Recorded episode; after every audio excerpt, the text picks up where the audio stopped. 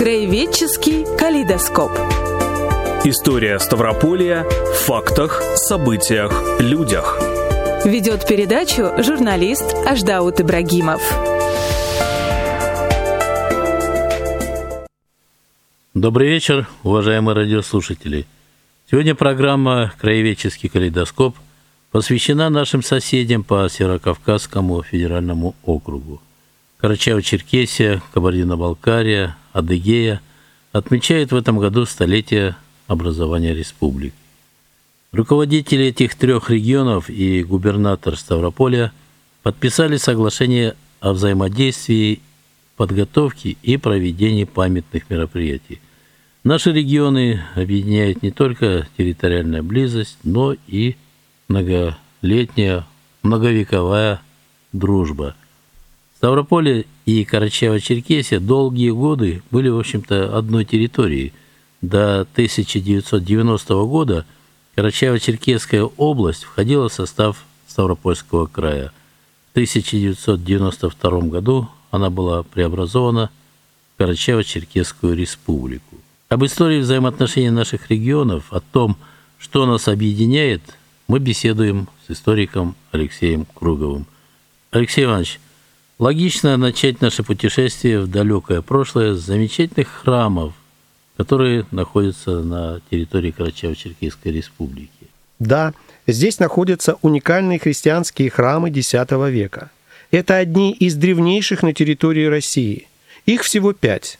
Это Шанинский, Синтинский и три Зеленчукских – Северный, Средний и Южный. Средний, по всей видимости, был кафедральным собором знаменитой Аланской епархии, и все пять храмов являются объектами культурного наследия России. Это действительно памятники мировой истории и культуры. Фактически христианство проникло на эту территорию раньше, чем крестилась Русь. И э, мы, например, ездили туда со студентами и школьниками, проводили там занятия. Э, потрясающее место с более чем тысячелетней историей. Вообще, я думаю, что там на Нижнеархейском городище можно было бы и создать музей под открытым небом. Ну, это было бы здорово.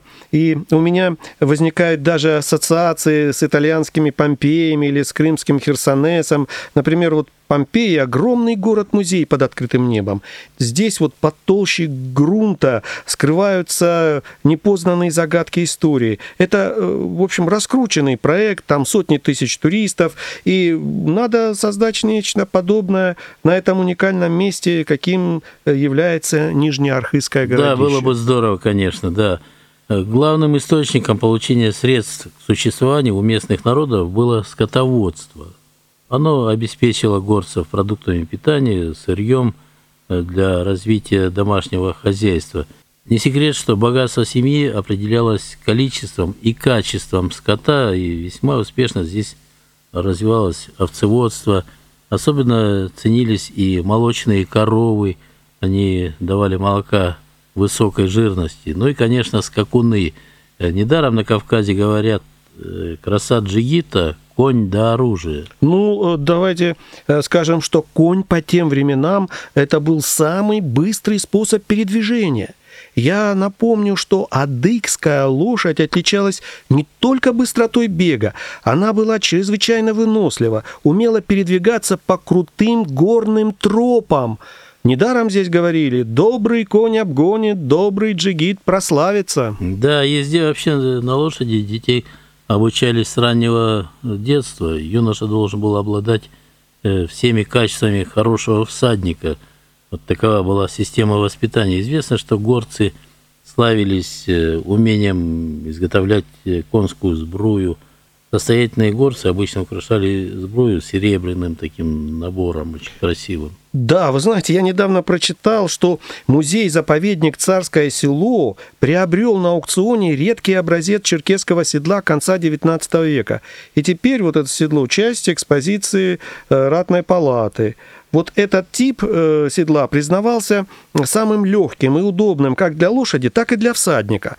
И эти седла высоко ценились и пользовались особым спросом у казаков. Э, ну, вы знаете, что условия жизни на Кавказе диктовали э, казакам перенимать тип одежды, вооружение, способ ведения боя. Эм, и э, вот их изделия, особенно местных мастеров, продавались по достаточно высокой цене. Алексей Иванович, ну давайте вспомним национальный мужской костюм, знаменитую черкеску.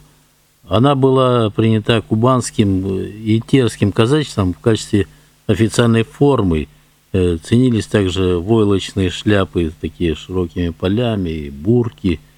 Это необходимые принадлежности кавказских пастухов, охотников. Лучшему другу на Кавказе – всегда дарили бурку, и сегодня дарят. Да, Какие это они хорошая, такие красивые. Да, это хорошие. черные, и белые, белые, бурки, да. да. Ну, это такая добротная накидка из войлока, она превосходно сохраняла тепло и защищала от ветра. И недаром говорили, бурка – это и дом, и постель, и стол для горца. Считаю, что история столицы Карачаево-Черкесии весьма любопытная. Город основан в 1825 году как станица Баталпашинская на месте вот одноименного русского военного укрепления. Станица получила свое название в честь блестящей победы в 1790 году русского войска под командованием генерала Ивана Ивановича Германа над 25-тысячной армией турецкого военачальника Баталпаши. Да, действительно, генерал-майор Герман фон Ферзен 30 сентября 1790 года разбил турецкие войска. Более того, он овладел лагерем неприятеля, захватил всю его артиллерию, а это 30 орудий, и взял в плен самого Пашу. Екатерина тогда наградила Германа за эту победу орденом Святого Георгия второй степени. Это была одна из высших наград империи, и действительно это был редкий случай, когда населенный пункт был назван не в честь победителя – а, а в честь побежденного. Да, очень да. интересное и были, явление. Да, и были попытки переименовать Баталпашинскую в Германовскую, но безуспешно. Э, ну, вообще в обиходе сами э, казаки называли свою станицу Пашинка. Пашинка, да. Интересно, а кто был среди первопоселенцев станицы Баталпашинской. Вы знаете, к переселению были назначены казаки Хоперского полка нашей Ставропольской станицы, а также казаки Кубанского полка станицы Воровсколесской. И они-то и составили костяк первопоселенцев.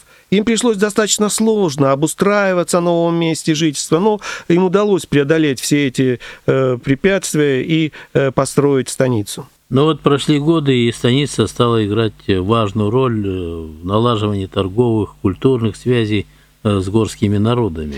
Именно так, да, все было именно так. Это был своеобразный торговый э, центр. Шла купля, продажа самых разнообразных товаров. Казаки, там, торговые люди продавали хлеб, соль, ткани, получали из горных районов скот, кожу, те же вот бурки, башлыки, ну и знаменитые черкески, конечно же. Э, в советское время, э, скажем, если возьмем где-то начало 20-х годов, 1922 год, станица становится центром э, Карачаево-Черкесской автономной области. Ну и где-то в эти годы, да, станица, в общем-то, получает статус ну, города. Чуть позже, там в 1930... Это в начале 30-х годов, по-моему, да? в 31 1931 году на карте появился, наконец, город Баталпашинск. Позднее его переименовали э, в Сулимов по фамилии председателя Совнаркома Даниила Егоровича Сулимова.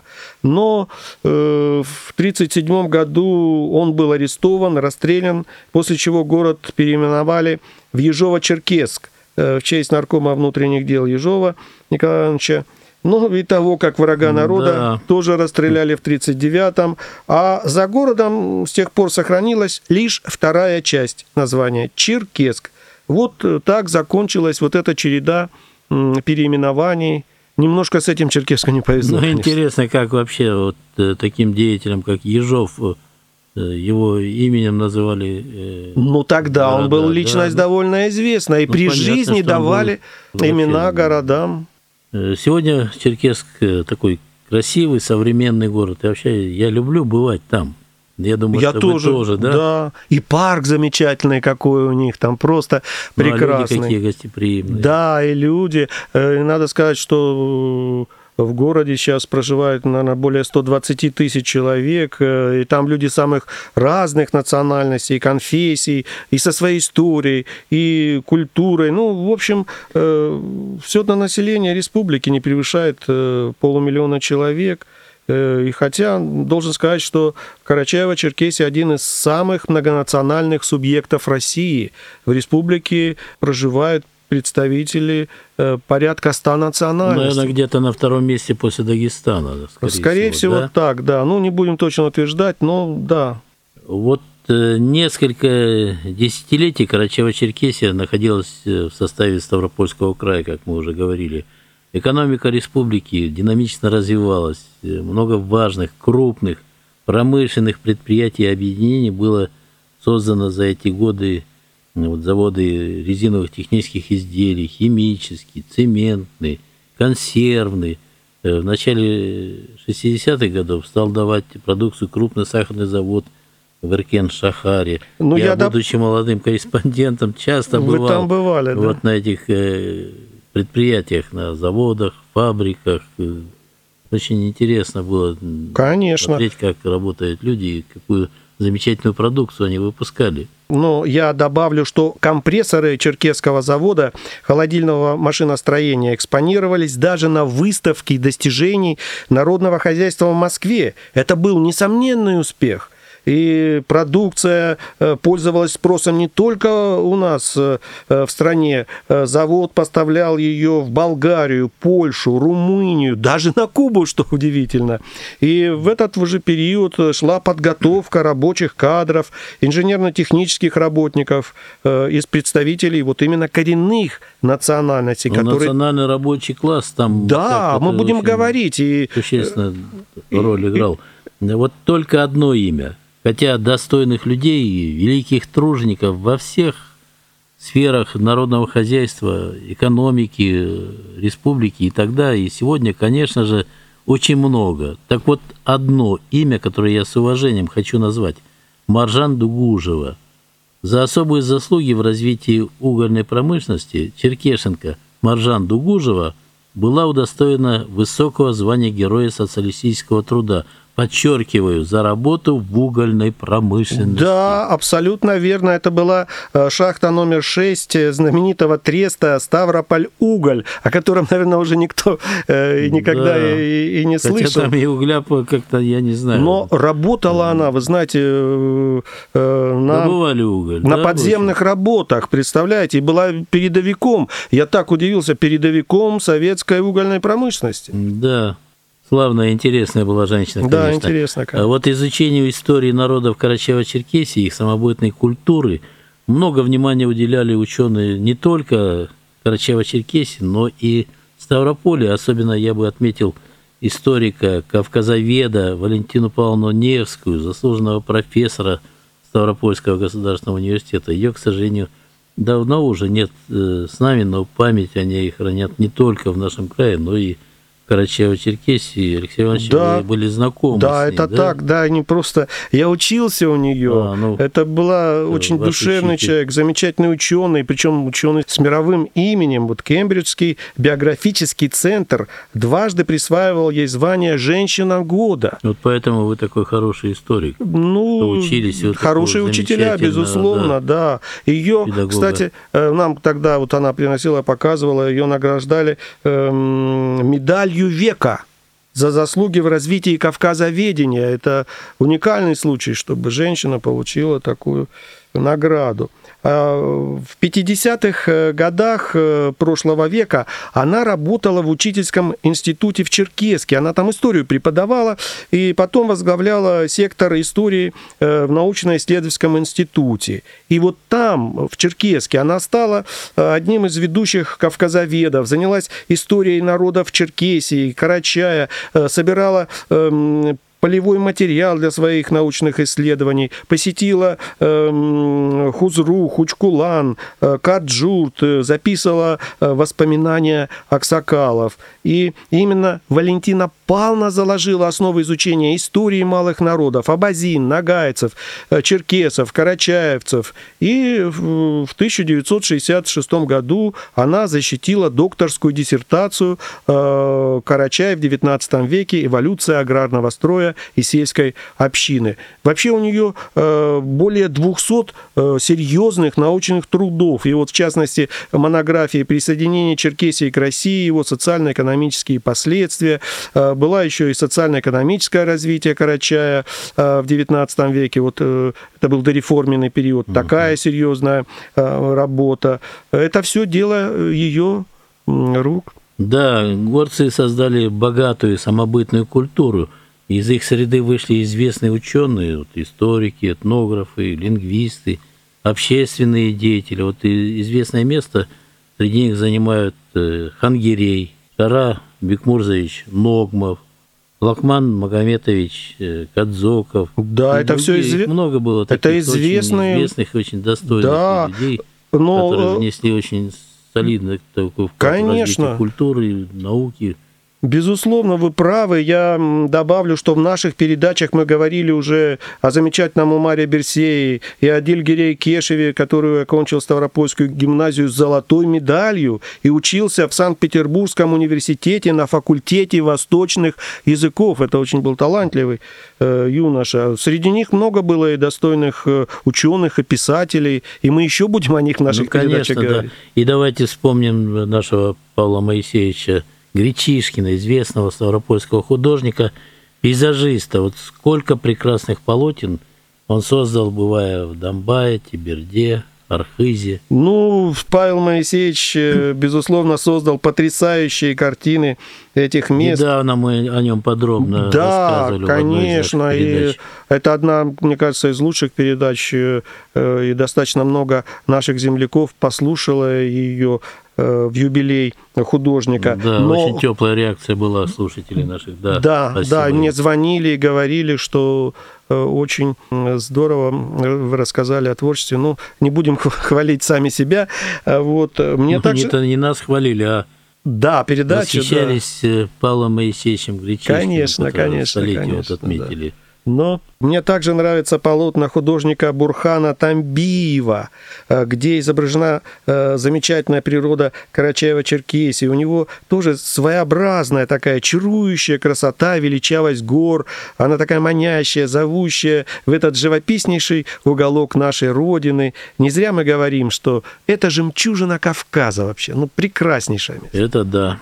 Известно, что в Карачаево-Черкесии находится специальная астрофизическая обсерватория Российской Академии Наук. Она была образована в далеком теперь уже 1966 году. Ну, прошлый век. Да. Да, и в прошлом веке, кстати, мне э, лично довелось там побывать э, впервые. Впечатления э, были незабываемые. Это вообще один из немногих российских научных центров, в котором проводятся наземные астрономические наблюдения – ну, туда можно поехать на экскурсию, и э, вы можете легко пообщаться с космосом напрямую, и вам покажут внутреннюю кухню ученых-астрофизиков, и расскажут историю перевозки огромного зеркала телескопа. Это очень увлекательная э, история. Э, ну, и, конечно, можно увидеть звезды. Э, ну, для этого нужно записаться на ночную экскурсию и посмотреть. Подняться на высоту, на да, ту, да, где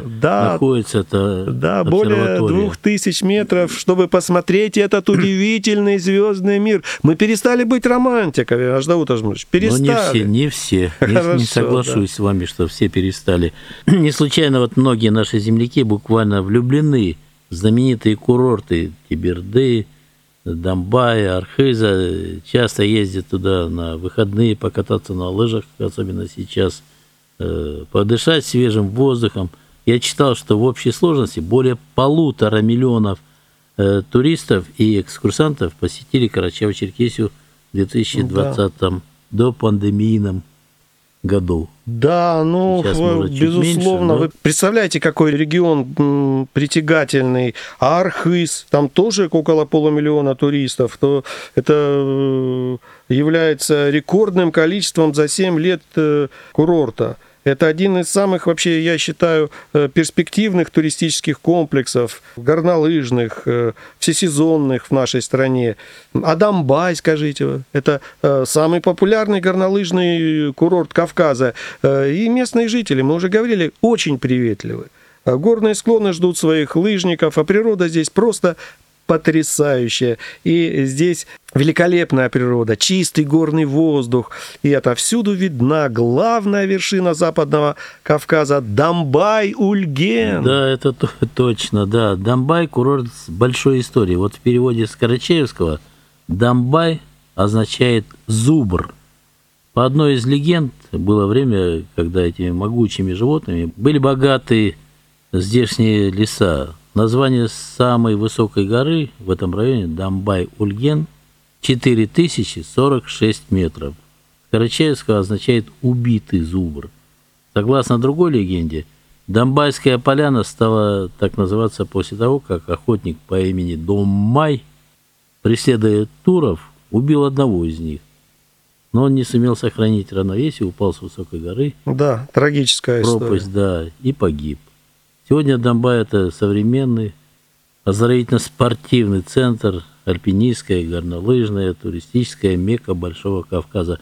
Около 80% территории республики вообще-то занято горами. Здесь берут начало множество рек, в том числе и Кубань.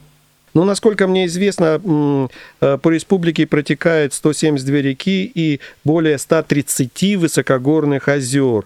И э, здесь находится знаменитое кубанское э, водохранилище, или его еще называют Черкесское море.